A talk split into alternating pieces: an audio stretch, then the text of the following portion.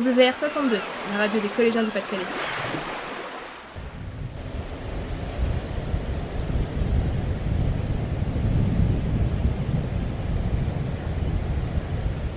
Madame Jean directrice de la station marine à Évinrude. Comment on appelle l'endroit où se mettent tous les déchets sur une plage? Oui, Laisse de mer la laisse de mer. Donc c'est là où la mer laisse les objets. Donc ici, si vous regardez, bah, partout autour de nous, on voit plein de choses qui restent. Et on voit des bandes. Vous voyez les espèces de bandes d'algues qu'on voit là? À chaque marée haute, en fait, la mer, elle va déposer des déchets. Et quand elle repart, eh ben, elle les a laissés. Donc on a plusieurs rangées de laisse de mer. Parce qu'en fait, la marée, elle ne monte pas toujours au même endroit.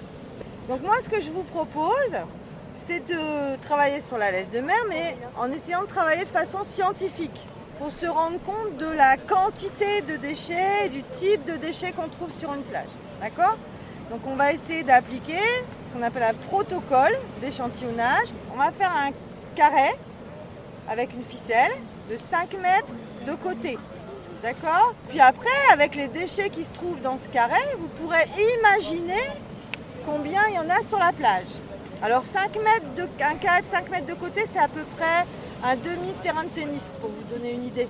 D'accord Alors nous, on a trié là pour notre laisse de mer, ce qui est végétal, ce qui est animal et ce qui est d'origine humaine. Alors qu'est-ce qu'il y a le plus déjà C'est ça, c'est les végétaux. Alors ici, c'est normal, en laisse de mer, on a beaucoup d'algues. Alors les animaux, on n'en a pas beaucoup, mais c'est normal parce qu'il y a toujours moins d'animaux que de végétaux.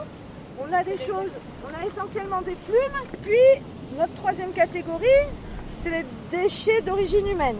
Alors vous voyez, c'est quand même pas mal. hein. Alors qu'est-ce qu'on trouve? Tout ce qui est cordes et filets, est-ce que vous savez combien de temps ça va te mettre pour disparaître? Entre 50 et 100 ans. Ben, ça a déjà commencé. Même parfois plus de 100 ans pour qu'une corde ou un bout de filet disparaisse dans la mer. Une paille, une bouteille d'eau, beaucoup de bouchons, vous avez vu?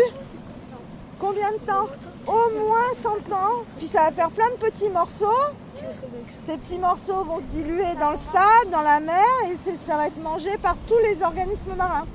Et quand vous mangez du poisson, cartouches. eh ben, vous mangez aussi du plastique. Quelques semaines plus tard, nous avons été à la station marine de Yumuru. Et essaye de retamiser avec ce sable-là pour voir si ça tamise bien. Qu'avez-vous trouvé? Euh, on a trouvé du verre, du plastique et plein de petites choses. Ce qu'on appelle microplastique, en fait, c'est tout fragment de plastique ou morceau de plastique en- dans son intégralité qui fasse moins de 5 mm. Donc ça peut être issu effectivement de la fragmentation d'un gros plastique en plein de petits morceaux ou par exemple des microbilles de plastique qu'on va retrouver dans les cosmétiques, admettons, pour faire la texture des crèmes, euh, etc. Bah, c'est pas très bien pour la planète. Il y aura plus de déchets que de poissons dans les océans.